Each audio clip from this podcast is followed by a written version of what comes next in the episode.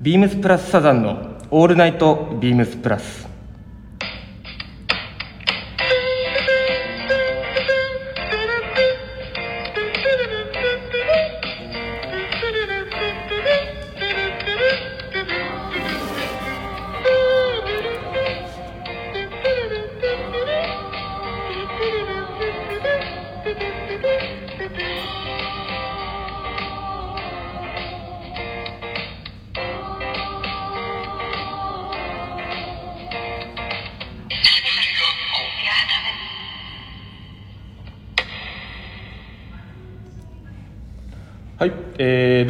バックヤードキッズの、えー、吉田です、えー、皆様こんばんは、えー、いかがお過ごしでしょうか、えー、本日は、えー、ビームスプラスサザンこと、えー、ビームス辻堂のスタジオから、えー、お送りいたします、えーこの番組は、えー変わっていくスタイル、えー変わらないサウンド All Night BEAMS+ supported by Shure えー音声配信を、えー気軽にもっと楽しく、えースタンド FM 以上各社のご協力で、えー、ビームスプラスのラジオ局プラジオがお送りいたします。ということで、えー昨日はポストオーバーオールスの、えー、大内さんとともに、えー別注の話や、えー今日ですねから始まる、えーニューオールドストックの話を、えーサミュエルと、えースイーツ佐久間がしてくれたかと思いますが、えーそちらと、えー合わせまして、えービームス辻堂でも、えー本日20日から、えーイベントがスタートしております、えー皆様もご存知インディアンジェリーフェアです、えーそこで本日は、えーインディアンジェリー放浪記で、えーおなじみの、えー小林さんこと、えー小林さんと、えー私吉田で、えーお話ししていきたいと思います、えーそれでは小林さんよろしくお願いします。長いな。お願いします。すみませんちょっと用意して長いな。長いですか？最初のは何だったの？なんかバックヤードキッズって何バックヤードキッズあのバックヤードボーイズからキッズに変わったんですよ。で吉沢って言ってなかっああ吉田です吉田たああ吉田って吉沢って聞こえたから。何吉沢と混じってますどういう？いや吉沢気味だったよ。俺だから何のボケなのかなと思って。最後まで聞いてたけどそれが分かんなかったから。あそうですか。すみません、いやーということで、えー小林さん今日よろしくお願いします。お願いします。お願いします。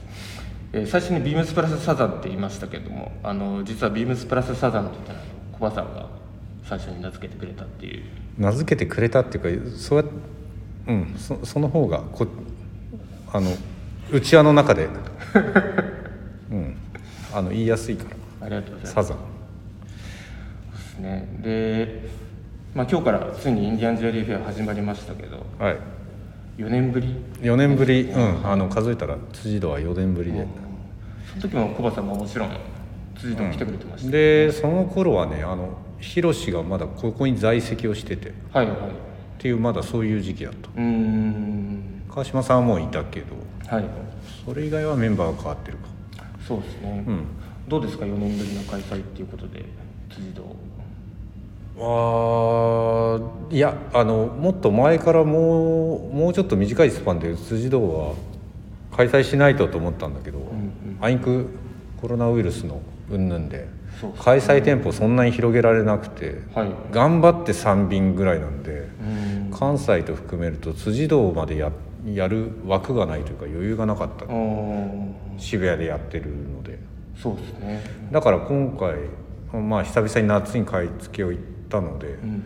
でちょっとそういう全国回れる状況になってきたからあのせっかく買ったものを見せて回らないといけないんで初めて渋谷を抜かして辻堂スタート、ね本当にありがとうございます。本当はだからコロナのこういう騒動がなければ、もうちょっと早い段階でこういう形を取ろうかなと思ったんだけどうん。うんようやく。うんな何も準備はしてなかったけど 満を持して。でも小林さん結構早めに頭の中動いてるイメージ頭の中だけね、はい。手は全然動かないけど。昨日あの桑田さんとちょっと作業してくれてたじゃないですか、うん桑田さんすごい口ばっかで手動いてなかったですでももう全然ダメだったよ。なんて言ったっけ？なんだっけ？なんかなんか言ってたよね。なんかブツブツ言ってましたね、うん。まあ、いつもの通り。うん。あれ旗から見せて面白かったです、うん。あの放浪記のブログでもちょっとこう棟梁を絡めてああいううん。こういじりもありながら、そうそうだよね、あれは全然作り話ではないので。そうですね。逆にもっと引き伸ばした内容にも長い内容をギュッとちょっと縮めてうん。簡略化してるんで、はい。実際にはもっとあのひどいやり取りが 交わされてるんで。でもいつもブログは僕もそうですけど結構ビームススタッフもお客さんもみんな楽しみに見てくれてますよ結構。いやそんななんかあんな粗末な内容でそんなに大したあれじゃないですか 暇な時にどうですか？4年前に開催した時と、まあ、まだ今日始まったばっかりですけど初日こう迎えて4年前と比べてなんかこうどうですか、お店もまあこうあの時はまだオープンしたばっかりだったので。そうだね。あのでまあここはあのレジのカウンターがそのままショーケースになってる唯一のビームスなんで、結構、はい。あのスペース取れるんで、うん。今回はまあそれを生かそうと思ってちょっと頭の中でこうしようああしようって考えてきて、うん。でまあ来てみるとやっぱり地元の人とやっぱり結びつきが強いんでそうですね、うん、もう馴染みの方がそうあの準備の段階から僕月曜日から来てるけど、うん。もうその段階ぐらいからあのそろそろですよねみたいな会話とかあったりとかして、はいそうですね、うん。気にしてくれてましたね。そうそういう意味だと4年前よりもそういうのがさらに定着してるはずうなんで、んうんまあた面白そうだなと思って始まったら。と思って。うん。でまあ今日見ててもやっぱり関心が高いし。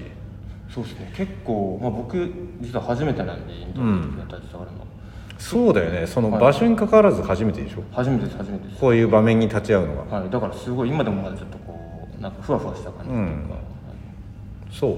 ちょっとね普段の服をメインに扱ってるビームスの雰囲気じゃなくなるのよ。あのややってる感じが。あとお客さんのまあ目の色も違うし、はい。その実際にねああいうものを真剣にいろいろ見て回ってるとうちのうん。フェアの物流だと30分1時間あっという間だから。いや本当にそうですよね。そうだから案内してるこっちもまあその同じ空間の中でうん。同じね、時間を過ごしてるとあれちょっと待って今何時だっけなみたいうん。なちょっと感覚がなくなるところがあって。でもなんかそれだけこう、まあ、一緒に今回ちょこっとレイアウトとかも一緒にやらせていただいた中で、やっぱこう皆さんこういろんなところをこう見て回ってこうもう一つの場所で一つのものを取って考えるっていうのをみんなこういろいろ回って吟味してる感じがやっぱり洋服だとあんまりないじゃないですかそういうの。そうだね。洋服よりもあーギュッとこう凝縮されてるから、うん。なんていうか洋服よりもねおあのそのお客さんの集中力が高い。ああ確かなかなか流し見流し見のつもりで最初見ててもだんだん引き込まれていっちゃうというか、うん。それがジュエリーのね魅力魅力なんだろうけど、うん。それは見ていてすごく感じるけどね。にそうですね、本当に。今日も短い、ね、間でしたけど2回来てくれた人もいましたし、うん、後からまた来ますとよっぽどこっちの集中力の方が本当問題で。本当いやでも久保田さんすごいですよね。そういうのをこう続けてらっしゃるのがそう思うとやっぱり。もうなんだかんだね。だから辻堂4年前にやったけど、はい。これフェアを始めて今回のこの冬で9丸9年終了になる。だから次の夏は丸9年。10年目なの。あこれをやり始めてってことですか？そうな第1回を夏からスタートしてこの,、はい。この冬を終えるともう9年終了で次の夏はもう10年目うん。10周年メイン突入だからまあもうすごい数やってるからね、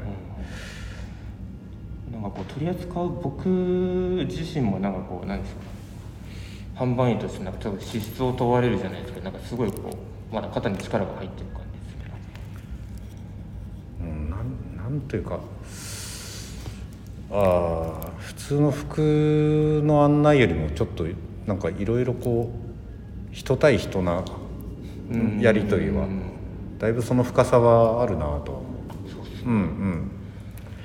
そこがまあ面白いところだしお客さんから逆に教わったり刺激をもらうこともあるああまあそういう意味だとちょっとその体験が面白いっていうところうん。は単純にジュエリーが好きとかっていう以外にそのそういう人間模様が面白いっていうのはすごくあり。まあ、全国各地しかも飛んでたらそういうのもまた違いますもんね。そうだね。あの本当にびっくりすることはいっぱいある。そのお客さんから受けるしっていう意味であびっくりすることはいっぱいある。なんかその「放浪記」っていうそのブログのタイトルがな本当にぴったりとはまりますよね。うん、なんか活動もうなんかどこそうだからどこにいんだか定位置はないからうん本当にそうなんだよね、久保さん。ぐらいじゃないですかこんなことしてるうんうん、会社内で多分。だからあんまりどこにいる人なんだって分かってる人多分いないと思う。だからジュエリーがあるとああ小林が来たと思ってるだろうけどジュエリーが終わった後、そういやあの人は今頃どこにいるんだろうと思ってると思うからだから本当に放浪扱いなんだろううーん。いやコバさんだからですよ私ねそうですねなんかもういろいろ話したいこともあるんですけどそうですねちょっといろいろと僕自身も小林さんとこうやってイベント通して絡めることも初めてでいろいろ聞きたいこともあるんですけど。そんなないもんね実際のところね。ないだからああやってみんなでワイワイやってる会議とかでは居合わせるけど、はい。そんなないもんね。その時ぐらいなので、うん。なんでいろいろ聞きたいなと思うんですけど僕自身も。えーっとコバさんリミテッドストアあの神戸の、はいはい。あの時以来のラジオ出演はい。でその時、まあ、ちょこっとここ来る前も話しましたけどあの元とのこう、うん。バックルはい。ベルトの合わせ方とかで関西メンバー交えて話してくれてましたけどはい。だその時にあれがリミテッドストア用の商材仕入れに行ったりその夏の久しぶりの買い付けの後だったんでしたっけ、あのそう。リミテッドストアっていうのがあのそうだな。去年のことを思い返すといつぐらいに溝に行ったんだっけな。なんかまあまだ夏前ぐらいにはい。こういうのやったら面白いんじゃないって言ったら、うん。あのトントン拍子っていうよりなんだろうな。い予想以上にどんどんどんどん話が大きくなって。で夏頃にはもうパンパンにプランが大きくなってて。みたいなところででまあちょっとサウスウエストにあの出張で買い付けってことが可能だっていうふうに、まあ、会社側から承諾を得たので、うん。でちょうど日程がそのリミテッドストアが9月の頭だ。はい。でサンタフェのマーケットはまあ毎年8月の4週第4の土日かな、みたいな感じなんでギリギリこうタイミング的には前後関係で神戸に何か物が手配できたりするんじゃないかって言ああってじゃあすごいタイミング的に良かったうんまあそのためにそのタイミングにしたわけじゃないんだけど、たまたまその前後関係だったんで、うん。だったらなんかこう面白いなんかことできないかなと思ってたらそう。でいつの間にか最初のプランにはなかったんだけど元さんがメンバーに加えられてたからそのリミテッドストアに。はい。ってなったら元さん、うんまあなんかレザーだよなと思ってそそうしてたらちょうど自分もちょっとだんだんまたもうほんと久々にプラスにいた頃以来ぶりにちょっと元さんと距離が近づいてたんで、うん。もうなんかちょっとベルトをちょっと作ってもらいたいなって自分用のねああはい。たまたまいいバックルを見つけたのもあって、うん。これがいい機会だから自分のバックル持ち込んでちょっとモッさんにおお願いしたいなと思ったはい。のでっていう時にあもうこれ自分のものを試作品にしてイベントにしちゃうしかないやと思った。いいですね。うん。そう。なので全部のタイミングがたまたま合ってて。で向こうに行ってもうそのみんなのなんとなく要望に要望要望は受けてないんだけど多分まあみんなが要望するのはこういう感じだろうなっていうのを汲み取ってで、バックルだけ向こうのフェデックスから強引に送って。はい。まあそのフェデックスから送ってって俺は言ってるけどそれは俺はただ座って待ってただけで。後の2人がやってるんだけどそれは。それであの神戸になんとか間に間に合わせて、うん。でお客さんに見てもらってみたいな。うん。まあだからなんて言うんだろうな。まあ一人でニューメキシコと神戸と東京で連携プレーをしてるような、すごいですね。うん、こうことをやってみたっていう、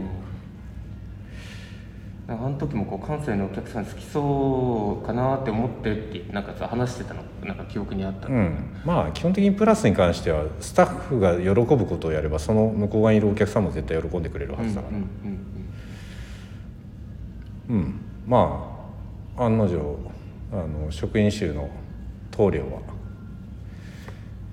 もうベルトを気に入ってしてるようなので、うんはい、うん。してましたね、うん、見見せびらかしてるようなので まあ成功だったんじゃないですか。た、はい。うん。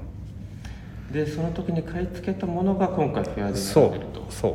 あの神戸の時にはそのバックルだけ持ち込んでそれ以外のものはさすがにあの普通の通常デリバリーにしてたんで。で今回のフェアから解禁というか、うん。うん、ちゃんと値付けも終わって店頭でご覧いただけるようになったんでまあ初めて今回並べるっていう。あそうですね、どうですかその、まあ、今回こう、まあ、その時に仕入れたものじゃ陳列してでこう陳列しながらも、まあ、その時に蘇ってくる思い思い出とかその時の買い付けのなんかこれをこういうのを見てほしくてこれをうん持ってきたとかそういうのはなんかあったりします？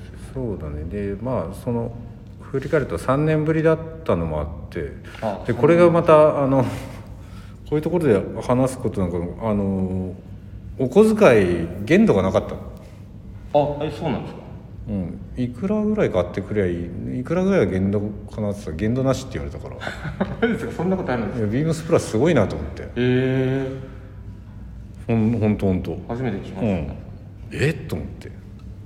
だからまあそれもそういう後押しもあったんでそういうバックルみたいなプランも、うん、躊躇なかったし、まあそれ以外もその見栄えのするものちょっとこううん。頭一つ抜けたっていうと大げさだけどうん。ちょっとそういうものにも手を出しやすかったんで、はい。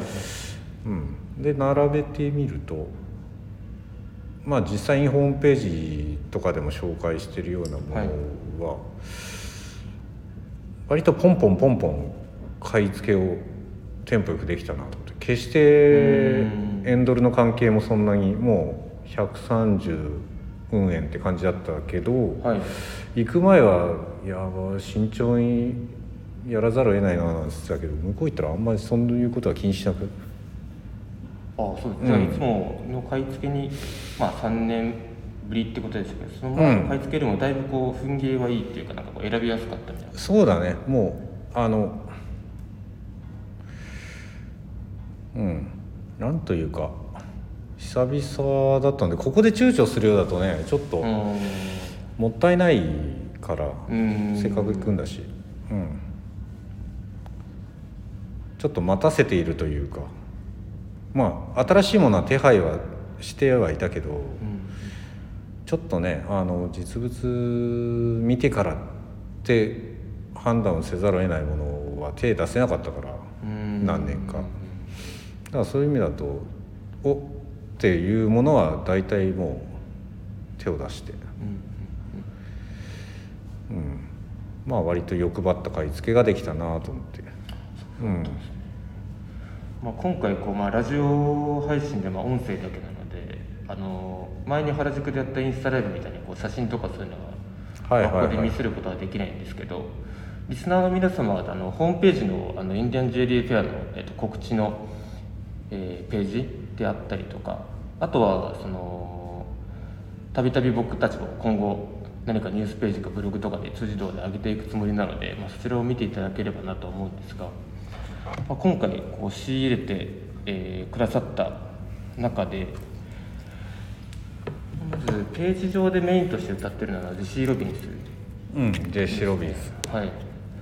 今回はなんかその買い付けのタイミングで、まあ、この人にフォーカスしようじゃないですか。なんかそういったところはあったんですかね？いやああいうのは帰ってきてから決めててああ行くまで何が起こるかいいハプニングもあるかもしれないしうん。ちょっとどどういう予定になるか分かんないから決め打ちはしてなくて、で買い付けて帰ってきて振り返ってそういう見出しを思いついたんで、ジェシー・ロビンスは、えっと、サンタフェでブースもあってでそこで会ってでそこで僕たちはあの何気に入ったものを買い取ろうかなと思ったら、えっとね予定がまあそこでは結局買わずに後日改めてそのサンタフェのショーが終わった後、はい。彼はアリゾナに住んでんだけど、はい。そそっちに帰った時にそこで会わないかみたいな話をしてくれて。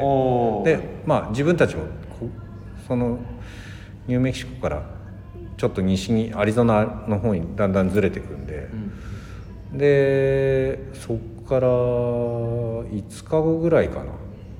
にアリゾナで会ってで彼のスタジオ行ってうんはい。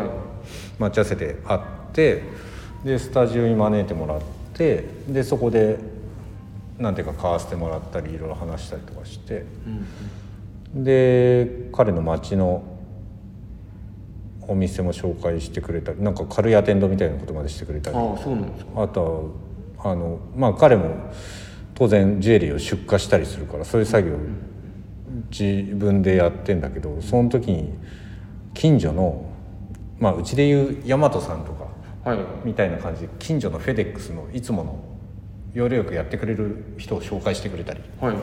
ていうとこまでケアしてくれて。ああそうなんですか、うん。どう結構そういういろいろも気がそうだね。あのですすごくナイスガイというか、うん、紳紳士的なっていうかあのユーモアもあるしすごくうん。なんか当たりがいい感じ。結構このフェアに始まるにつれて自分でもちょっと調べたんですけど結構お若い方ですよね確か。うん。まだ30後半入ったぐらいかな。多分。うん。結構若い方なんで若い方って言っていいと思う業界の中では。で自分でどこだっけな。シャイアンだか。どどっかの鉱脈まあターコイズの鉱脈の採掘権持ってるんじゃないかな。ああなんか書いてましたね。で重機をあれももう本当なんだブルドーザーみたいなのとか使うからああれって。でもう要はガリガリガリっていうそういうことからややってたりするんで。なんかこの何でしょうかね準備の段階で僕いろいろコバさんにいろいろ話聞かせてもらったんですけど石をそうやる取る人と、まあうんシルバーを作る人と、まあ、別だっていうのは結構おっしゃってたじゃないですか、うん。その人は両方やるって感じなんですか？その人はもうあのもともとジェシーの生まれ育ったところってそんなにあのいわゆるサウスウエストじゃないからうんうん。そこの人じゃない血には先住民の血は入ってるけど、はい。おそらく彼は4分の1がそのクリークの血が入ってるんだけどうん。なあれ南東部なんでジュエリーメイキングのほなんていうの？盛んなところの出身じゃないんで、うんうんただ生まれた環境お親の影響だったりなのかな？まあ好きでその影響があって子供の頃から多分そういうものを見て育ってで自分も好きで、で一回り二回り上ぐらいの先輩というかなんかそのおじさんみたいな人たちから教わったりとかしてでジュエリーメイキングを始めてでやっぱり好きな人の方があのそのなんて言うんだろうな家庭にこだわるというか。うん、もうちょっと材料の段階からこだわるのはどのジャンルでも多分同じだから。あーうん。やっぱそういうルーツとかなそういう感じ方の違いっていうのが出てくるうん、あともう単純に好きで選んだ職業だろうからね、うんだからターコイズに興味がないわけがないし、うん。興味を持ったら掘ってみようっていうことになったんじゃないかな。多分。うん。結構作るものも、まあ、昨日あのスペース僕ちょっと触らせていただいたじゃないですか、あのコインシルバー使ってなんかちょっとこう古めかしい感じというかそうだね。ああいうのが、まあ、特徴なんですかねうん、あの結構彼はだからインディアンの血が入ってるけど他のアーティストはもう完全に白人というかノンネイティブの人が大体ああいう作風得意なんで、うんうん。うん、まあ大体がコインシルバーあるいはまあコインは原料のコインは使ってなくても古い銀の扱い方から始めてでまあああいうそやな仕上げ。うーん。うん。だよね大体が。なんかこうそうですねリスナーの皆様が見れるようなところだとこれまあホームページの写真ですけど、はいはい。まあ、この僕見た時にこれがなんか一番こう中心にしたかったんでなんかこう、うん。石井のものとか、これはね、はい、あのサンタフェのそのマーケットに向けた雑誌の広告ページに使われてたブレスレットであこそうなんですか？のグリーンの大きいターコイズのもの。へえ。よく買い付けれましたね。そう。うん。これが欲しかったんだよあそうなんです。前々から目つけてたってことですか、だからそれを見た瞬間におおいいなと思って。へえなるほど。うん。でこれターコイズに穴が開いてるんだけどもともとはネックレスでこう連ねてあったものをばらしてタブタブの状態になってるものをばらしてはい。昔はそういうことをやったの。あそのってそういうその？そうそう。あのその マジですか。リメイクリビルドした。へえマニアックだけどそれが入ってることでそういうもんなんかそのちょっとマニア心はくすぐられる。あそうなんですか、えこういうことはよく用いられることなんですか？昔はよくあった。へえ。うん。なるほど。なかなかビームスとして並んでいるものもないですよねこういうの。あんまりないない。記憶がないです。うんない。はで彼もそんなにこういうことをいつもやるっていう見たことあるけど、そんな頻繁じゃないから。でも今回はこういうことを結構こういう材料がまあ材料があったから多分あうんうん。何点か作ろうかなと思ったみたいで。なるほど。そうだったんですね。そう。だから彼のところ行ったらこれと一緒にばらしたものがケースの中にジャラララってあってはい。対になってたものが。そうそうそう。うんでいつかそれ使ってまたなんかまたそうじゃない？うん。なんかそういうの聞くとまたなんか見てみたいですね。でこれがさあの、はい。うちの事務方の子に指摘されたもん。これ穴開いてるんですけど大丈夫なんですか？これ B 品でなんかちゃんと連絡取り合った方がいいんじゃないですか？みたいな。はいはいはい。知らない人は確知らない人はそう思うかもね。このターコイズ大丈夫ですか？みたいな。なるほど。うん。それちょっと面白いですね。うんこうこれ以外に並んでると中でなんかこう思い入れが、まあ、みんな思い入れがあると思うんですけどこれトップでしたっけ？そうだね。この一番手前のはこのダイヤ型のうんターコイズ。これここのターコイズはちっちゃいけどすごい硬いか表情でん。透明感があって綺麗なビズビーっていうターコイズで。はい。皆さんが見れる画像だと一番下のこうなんかこうバースト状になってるような。こうん、このデザインは結構なんて言うんだろうなもう潔い。うん。ちょっと見てる人も素にいたりするペンダントかうんうんうん。なんかこうシンプルでいいなってなんかうん。率直に思いましたそうだね。なんか大きさもなんかすごい程よかったですし。真ん中がそのダイヤ型っていうのがちょっとまた全体を面白くしてるうーん確かに丸の中にダイヤが入ってるっていうのはすごいいいですね大きさもちょうどいいですね。なんかそう言って言われるとちょっと小ぶりなこの石の感じも。うん。ねぜひ。なんかあります？あと小林さんなんかいやジェシー・ロビンさんなんか今回名前を出すのは初めてだけど、うちわではみんなもう好きだしうーん。定着してるし、で自分でもつけているしうん。まあそうだよね。辻堂サザンのメンバーだと。レッドフォードは一応愛用してるからね。そんな目で見てなかったけど愛用者だみたいなプライドをすごいなんかちょっと。あ持ってますよ。いやなんか自己アピールしてきた。なんかそうあそうなんだ。と今日もねなんかいろいろ話いやその割にさっき全然ジェシー・ロビンスじゃないの試着したけど。その辺はどうなんだろうと思ったけど。なんかえー一言言いたがってましたね、うん。聞きたいって言って。ですね。なので、まあ、この辺りぜひ見ていただきたいですね。皆さんに。そうだね。あの、はい。ここに載ってる載ってるっていうか使ってるのもごく一部でん。結構ジャラジャラあるんで、はい。うん、ぜひ。結構なボリュームだったのでぜひいらっしゃった際見ていただきたいなと、うん。えー思います。他にもいろいろ話したいことあるんですけど皆さんが見れるところでお話をするとナジャですかね。ナジャ。今回。はい。なんかナジャってすみません。僕も全然ビームス入ってまだ間もないぐらいの時にすごい一回ビームスなんかちょっとしたブームが起こった時あったじゃないですか。ああみんなこうネックレスをはい。探すというかつけたがるよね、はい。なんかそれの印象がすごいあったんですけど、まあ、今回こう大ぶりのものだけじゃなくて、まあ、小ぶりのものもいくつかはい。買い付けてくださっていて、このなんて今回は、まあ、さっきこれっていうのはなく行った時の出会いっていうのを言ってましたけどなんか今回仕入れた中でコバさんお気に入りのものとかあったりしますか？お気に入りというかまあ思い入れがあるのはこのビーズ付きの一番真ん中に乗ってる大きい、はいはいはい。これはちょっと見た瞬間にビビッときてうーん。うん買い付けましたね。これはどなたのですか？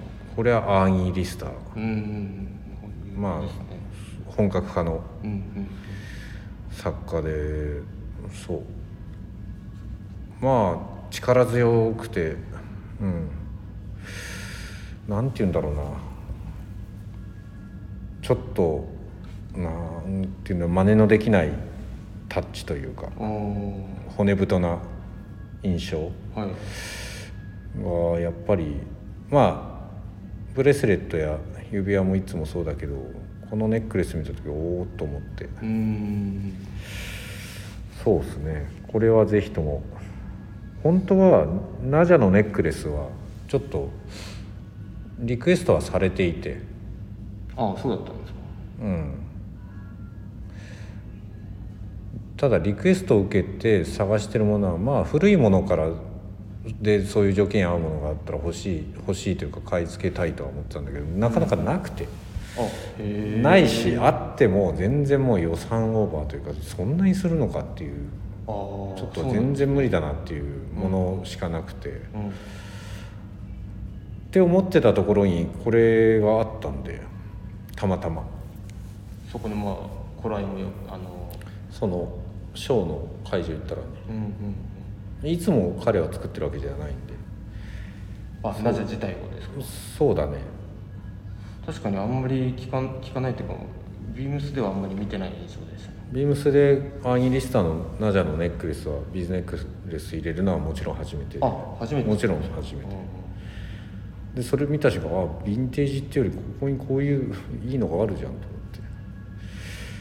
思って。もうこれは絶対持ち帰ろうと思って今までそういうの作っていたんですか？作る作るけれもちろん作るんだよ。作るんだけれども、はい。たまたまその場にあるかどうかは運次第だし。圧倒的にやっぱブレスレット指輪の方が買い手は多いし需要もあるからそれを後回しにしてこれを作るってことはなかなかないだろうしね。たまたま2つあった。どあそうなんですうん。そう。今になって思えばもう一本も思い切って買ってしまえばよかったと思ってるんだけど、うんうんうんそう。でもまああの時一本だけでも買い付けれてよかったなと思って。なるほど。普段作らない方が作るってなるとそこはそこでまた違う見方がありますねなんか。まあこういうものを作る人職員自体が減ってるんでやっぱりこういう本格派の人が作ってるのを見るとやっぱ嬉しいのとやっぱ憧れを持つというかね。減ってるんですか作るてると思うよ。うーん。うん。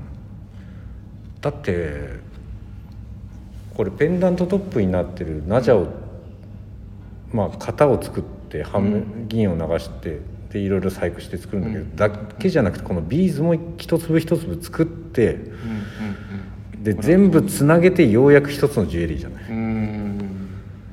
だからい一本ブレスレット作るとか指輪作るの比じゃない。うんうん工程だからうんね。そうですね。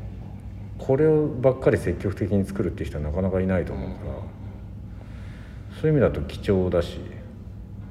このナジャに比べてもこのビーズの部分とかも含めここまでこう全体的になんかこう完成されてる感じっていうのはなんかすごいやっぱうん。存在感がありますねまあなのでヴィンテージでなんかこれだっていういいのに巡り合えなかった分こうやって現役の作家のうん。ん単品でペンダントになってるものを見ちゃ買って見ちゃ買ってってやってったらまあ結構かき集まったんで。ああなるほど。でこれ以外にも、えっと夏以前にもともとうちが持ってたものもあるんで、んうんなんか気づいたらナジャのペンダントあるなと思って。そしたらまとめて写真撮れるなと思って撮ってみたのがこれ、はいなんかこうここまで並んでるの。まあお店もそうですけど写真もなんかこう見応えありますよね。大きいものから小さいものまで、なんかちょっと前のそのね潤が言ってたそのみんなしてこうスクワッシュっていうあのかぼちゃの花のつぼみのこうついた、こうついて、うん、もうああいうフルバージョンじゃなくてこういう感じで、うんうんうん。革紐とかねなんかそうですね。こぶあの華奢なチェーンとか。はい。で普通にネックレスでつけてもいいんじゃないのかな軽い感じでうん。ねと思って。あそうだ僕コバさんに聞きたかったんですあのトップこうやって、まあ、今もこれ売ってるじゃないですか、うん。紐紐っていうかそのさっきのまあ革紐だったりとか,、はいはい。なんかそういうのをなんかこう通したいなって思った時に、はいはい。どうすごいあの素人の質問で申し訳ないですけど、はい。どういうところに買いに行った方がいいとかどういう探し方すればいいとかなんかそういうのありますあのすいません、ー全然これせ宣伝のつもりはないんだけど、はい、あの元池ギャラリー行ったらいいの いいのあった？欲しかった。あのクーズーの革もあったもん。あ革紐、うん。へあったあった。えマジですか？うん鹿ももちろんあるし。うー。んいやなんかこうなぜこれだけあるんで自分も気になったんですけどなんかこう、うん。何通そうかなみたいなうん。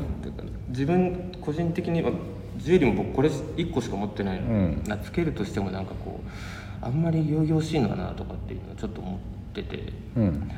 なんかこう革のものとかなんかこう、まあ、これだシルバーチェーンだとなんかちょっとこう華奢すぎる気もするしみたいな、まあ、トップの大きさにもよると思うんですけど、そうだね。それぞれの雰囲気に合ったものを選ぶようになると思うんだけど、うん。あとは革以外にもコットンとかの紐でも意外といけたりとかもするし。そうなんですか。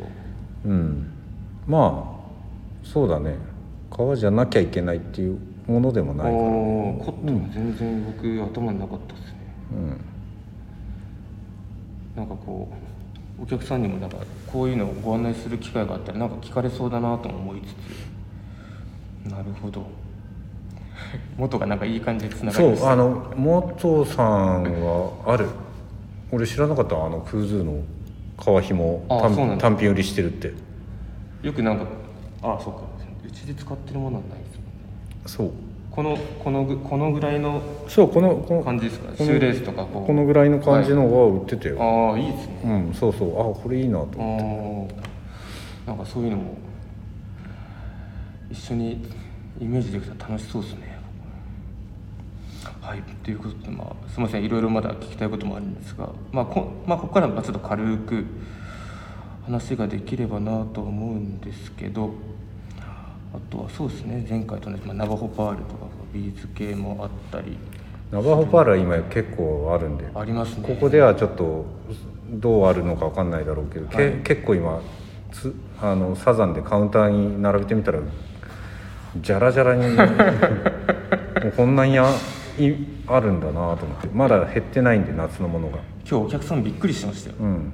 ここ見て。うんね、ぜひ見ていただきたいですね。本当に大きいものから、まあ、大小長さも、あといぶしがあったりもいろいろある中で。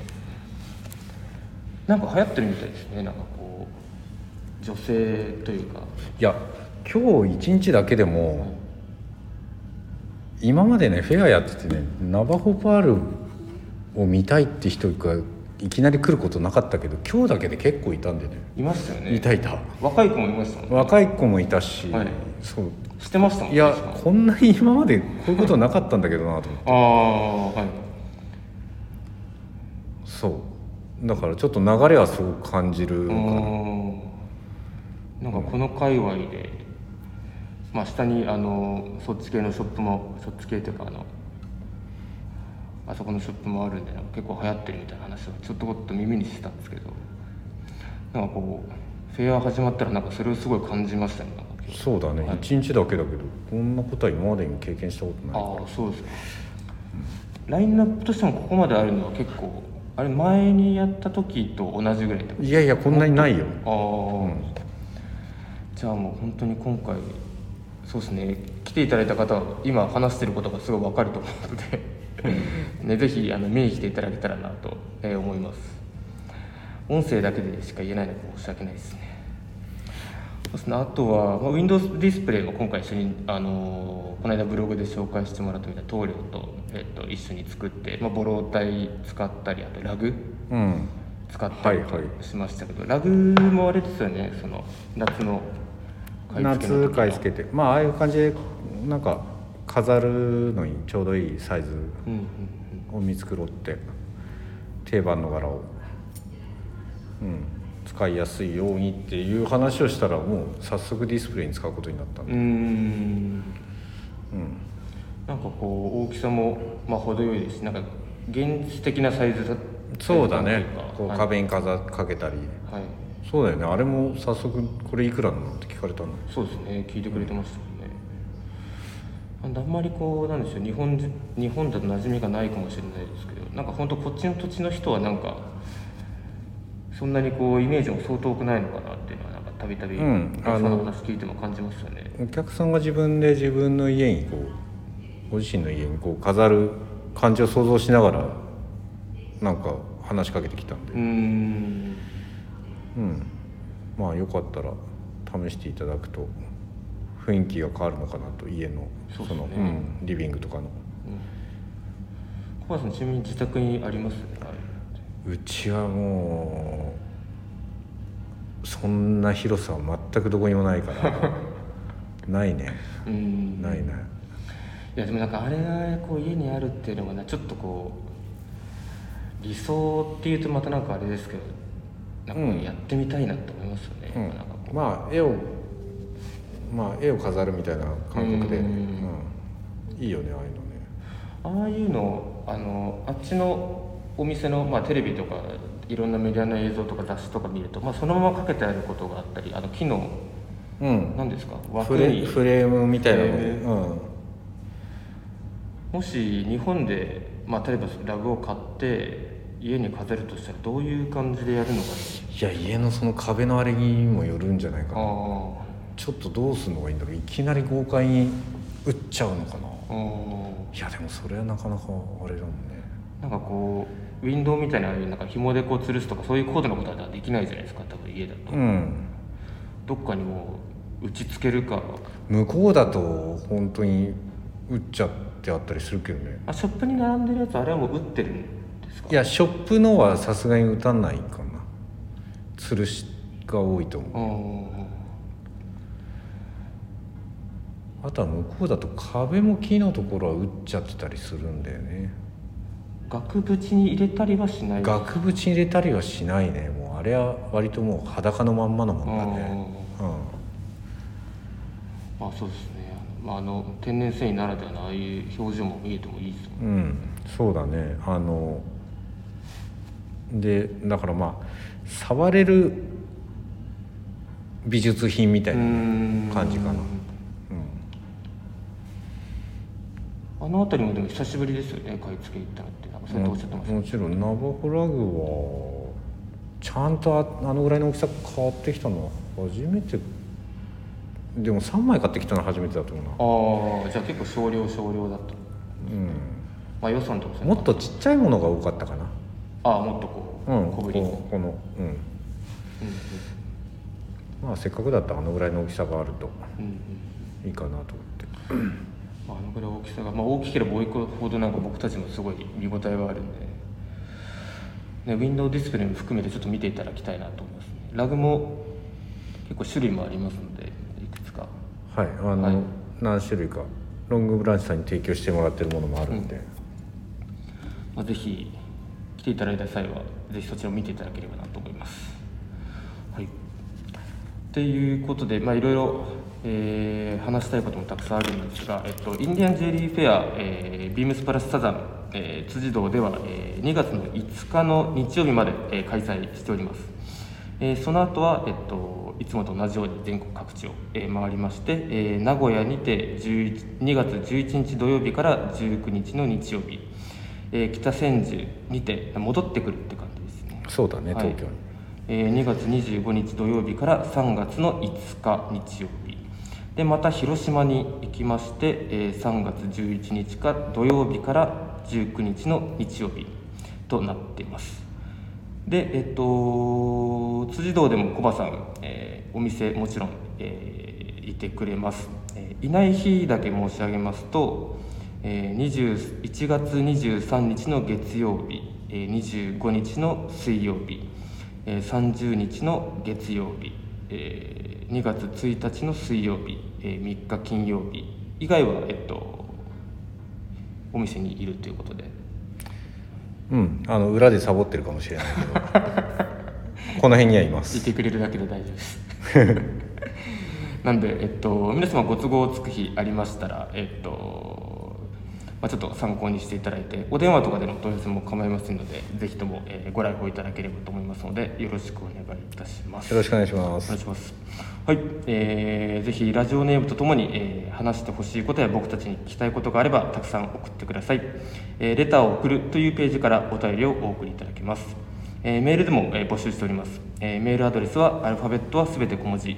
えー bp.hosobu.gmail.com、えー bp.hosobu.gmail.com、えー BP 放送部と覚えてもらえればと思います。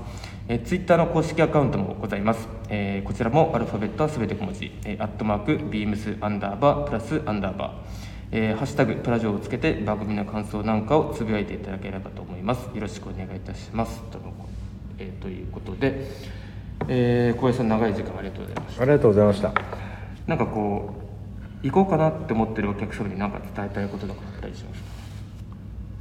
いやなんとそうですね。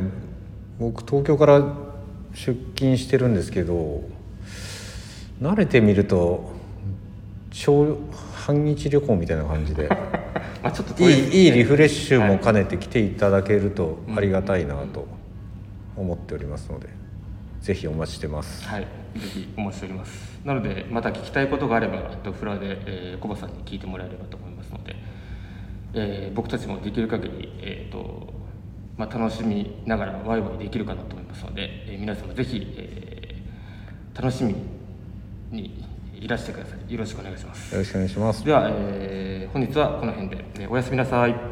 おやすみなさい